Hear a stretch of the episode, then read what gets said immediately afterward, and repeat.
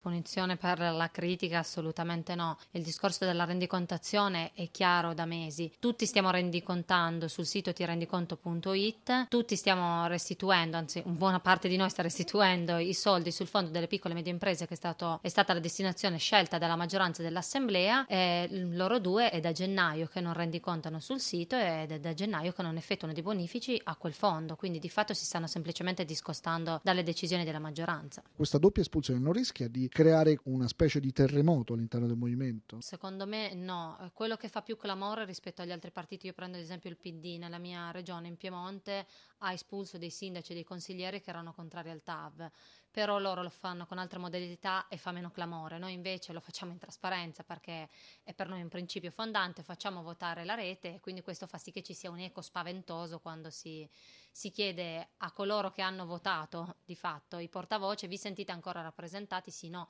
Poi per noi il, il fatto della restituzione e della rendicontazione è, è un fatto nodale e coerenza, l'avevamo promesso in campagna elettorale, è giusto che che i nostri cittadini, si, i nostri attivisti anche si esprimano, è una sorta di recall alla fine. Quindi. Giusto per curiosità, lei eh, finora quanto ha restituito? Finora sono 75 mila euro, sono, sono, parecchi soldi. Ecco. Posso capire che, che, faccia strano per esempio i colleghi degli altri partiti perché dicono ah, 75 mila euro ma non ti viene la tentazione di tenerli. Personalmente no, perché io l'avevo promesso, tutti noi l'avevamo promesso, quindi ci sembra il minimo, mantenere le promesse fatte. Sulla prescrizione, eh, a gran voce, la calendarizzazione di un testo che modifichi la prescrizione. Noi abbiamo chiesto più volte la calendarizzazione, ora, vista la circostanza e vista anche tutte le dichiarazioni fatte dai partiti, abbiamo sollecitato e richiesto questa calendarizzazione. Chiaro che se ci viene proposta la data del 16, quando pochi giorni prima sui giornali si era detto subito, subito, subito, ci pare una, una presa per il naso. Eh. Oggi per voi è una data importante perché avete chiesto la calendarizzazione calendarizzazione di uno dei punti cruciali del vostro programma, il reddito di cittadinanza. La proposta è una proposta di sistema per noi, si prevede di dare 780 euro, quindi non 80 euro come ha fatto il governo Renzi, a pensionati, a neolaureati, a, a giovani disoccupati, per stimolare la formazione, per riuscire a far sì che rientrino nel mondo del lavoro, si danno dei soldi in maniera che le persone riescano a spendere e quindi si riesca a far ripartire la macchina, la macchina del lavoro, la macchina sociale. Ma il problema però resta quello delle coperture? Ma no, in realtà le coperture sono state trovate, sono 17 miliardi e sono le coperture che aveva ipotizzato l'Istat. 17 miliardi trovati come? Comparto difesa, l'8 per 1000 che non viene destinato e il Consip. Poi tagli